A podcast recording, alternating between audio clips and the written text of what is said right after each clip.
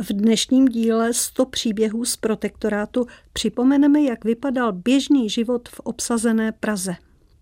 O každodenních starostech, obavách i malých radostech a nadějích vyprávěl v roce 1942 v londýnském rozhlase voják Československé zahraniční armády, kterému se podařilo z okupované vlasti odejít do exilu. I tento rozhovor, původně z BBC, se uchoval v archivu Českého rozhlasu. Jmenuje se Antonín, je mu 24 let a odešel z Prahy mnohem později než my v květnu loňského roku. Trvalo mnoho měsíců, než se dostal napříč celým Německem, Francií a Španělskem do Gibraltáru a odtamtud konečně do Anglie, kde je dnes vojákem Československé armády. Jak se žije v Praze, Antoníne? Špatně.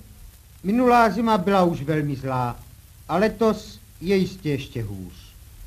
Už loni bylo zakázáno topit plynem a elektřinou a uhlí bylo tak málo, že jsme doma často mrzli. Jak bylo s jídlem? Měli jsme lístky na potraviny. Lístků dost, ale jídla málo. Za pol- dopoledne má kupec vyprodáno. Kdo přijde odpoledne, odejde s prázdnou. I na zeleninu jsme měli lístky. A slaneček byl vzácná delikatesa, na kterou má člověk právo jen jednou za tři měsíce. Voják Antonín, jehož příjmení dnes neznáme, dál mluví o tom, že bez lístků se nelze najíst ani v restauracích a pivo se nedá pít. Za to gestapo je všudy přítomné. Nakolik toto líčení odpovídá realitě z roku 42, jsem se zeptala historika a ředitele nakladatelství Akademia, autora řady knih o životě za protektorátu Jiřího Padevěta. Ten běžný život a ta totalita se vždycky snaží, aby pro toho průměrného občana byl ten život vlastně běžný. Snaží se mu sdělit, že takhle je to v pořádku, takhle to má být. Tak ten v podstatě fungoval tak, jak se popisuje v tom rozhovoru. Nicméně zase nutno podotknout, že ten rok 1942 je především rokem strachu. Je rokem druhého staného práva, je rokem útoku na Heidricha, je rokem lidic, ležáků a dalších obětí, je rokem, kdy se gestapu podaří rozbít nejenom tu podpůrnou síť okolo výsadku Anthropoid a Silver A, ale v podstatě všechny, nebo aspoň významně narušit všechny odbojové struktury, včetně ilegální KSČ. Z Terezína odjíždějí židovské transporty do geta v Rize na další místa, kde většina těch lidí z těch transportů zahyne tábory v letech a vodního Kunštátu jsou přejmenovány na cikánské oficiálně a taky z nich odjíždějí první transporty do Auschwitz. Čili to je rok strachu, ale zároveň je to rok možná pro někoho dokonce radosti, protože třeba v roce 42 odjíždí do Luhačovic první vlak s 250 dělníky, českými dělníky, kteří dostali za odměnu za to, že dobře pracují v nacistickém zbrojním průmyslu, dovolenou v Luhačovicích. A to je právě jedna z těch věcí, které jsou zarážející nebo vlastně překvapivé, protože spousta lidí žije v dojmu, že protektorát bylo temné šestiletí, ale pro spoustu lidí to byl normální život.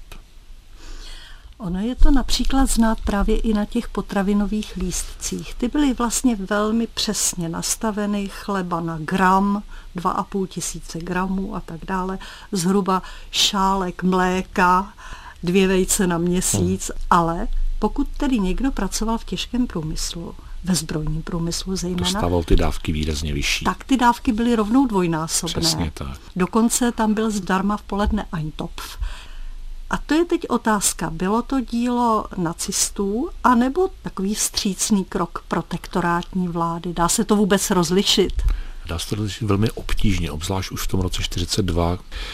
To, že se protektorátní vláda snažila být vstříc českým dělníkům nebo českým a moravským dělníkům, to vzešlo z úřadu říšského protektorátu vůbec od jaksi nacistické zprávy, protože nacisté samozřejmě kromě odbojářů, kromě židů a kromě Romů potřebovali pracovní síly v těžkém průmyslu.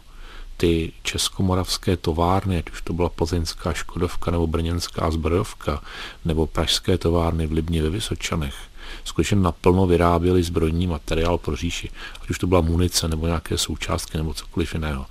A těmto dělníkům, to není samozřejmě žádná hamba. Ti lidé prostě chodili dál do práce, do které chodili před protektorátem a do které bez pochyby chodili i po válce, pokud ji přežili, tak těmto dělníkům ten režim vycházel velmi vstříc. A vy jste zmínila ty větší dávky, zase naopak protektorátní židé měli ty potravinové dávky výrazně nižší a během toho roku 42 dokonce docházelo k tomu, že židé byli zcela vyloučeni z nákupu různých potravin, ať už to cibule, vejce, prostě je nedostali. Pokud měli ten občanský průkaz na tu občanskou legitimaci označenou tím písmenem je, tak nedostali v krámě cibuli.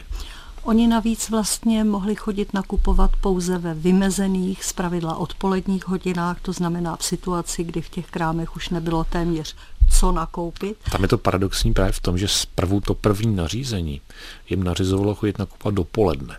Ale potom se protektorátní pracující rozčilovali, že všechno vykoupí židé. Takže se to přesunulo to odpoledne, kdy už opravdu v těch krámech téměř nic nebylo. My jsme tady vynechali přece jenom ještě jednu oblast a to je černý trh. Fungoval i v Praze, nebo bylo nutné výjíždět někam za Prahu? Fungoval i v Praze. Já myslím, že hlavně fungoval tím dovážením potravin z venkova do měst. Proto byla zřízena ta takzvaná potravní čára neboli akcís, kde celníci kontrolovali zavazadla a kde to zboží i zabavovali. Čili bylo velmi obtížné dostat z venkova potraviny do města uvádí spisovatel a nakladatel Jiří Padevět. Na závěr se však ještě jednou vraťme k rozhovoru z archivu Českého rozhlasu, kde Antonín líčí, jak se žije v okupované Praze. Týkají se Češi vůbec nějak s Němci? Ale kde pak? Kde kdo se jim vyhýbá? A když přijde Němec do místnosti, rozhovor utichne, jako když utneš. A když je to nezbytné a nedá se rozhovoru s Němcem vyhnout, říkali jsme jim. Teď už budete brzy ve Vladivostoku, nezdá se vám? A Němec nestačí vysvětlovat, jak je to těžké postupovat tak pustou zemi, jako je Rusko. Jak to těžké, divíme se. Teď přece německá armáda Rusy už dávno rozprášila. Či ne? A citujeme jim, co nám hlásili ve zprávách z Vůcova hlavního stanu. Může si představit, jak se přitom tváří a brzy se budou tvářit ještě hůř. Potrvá však ještě další tři roky, nežli se tato naděje českého hlasatele z BBC naplní. Náš dnešní pořad končí, loučí se s vámi jeho autorka Milena Štráfeldová.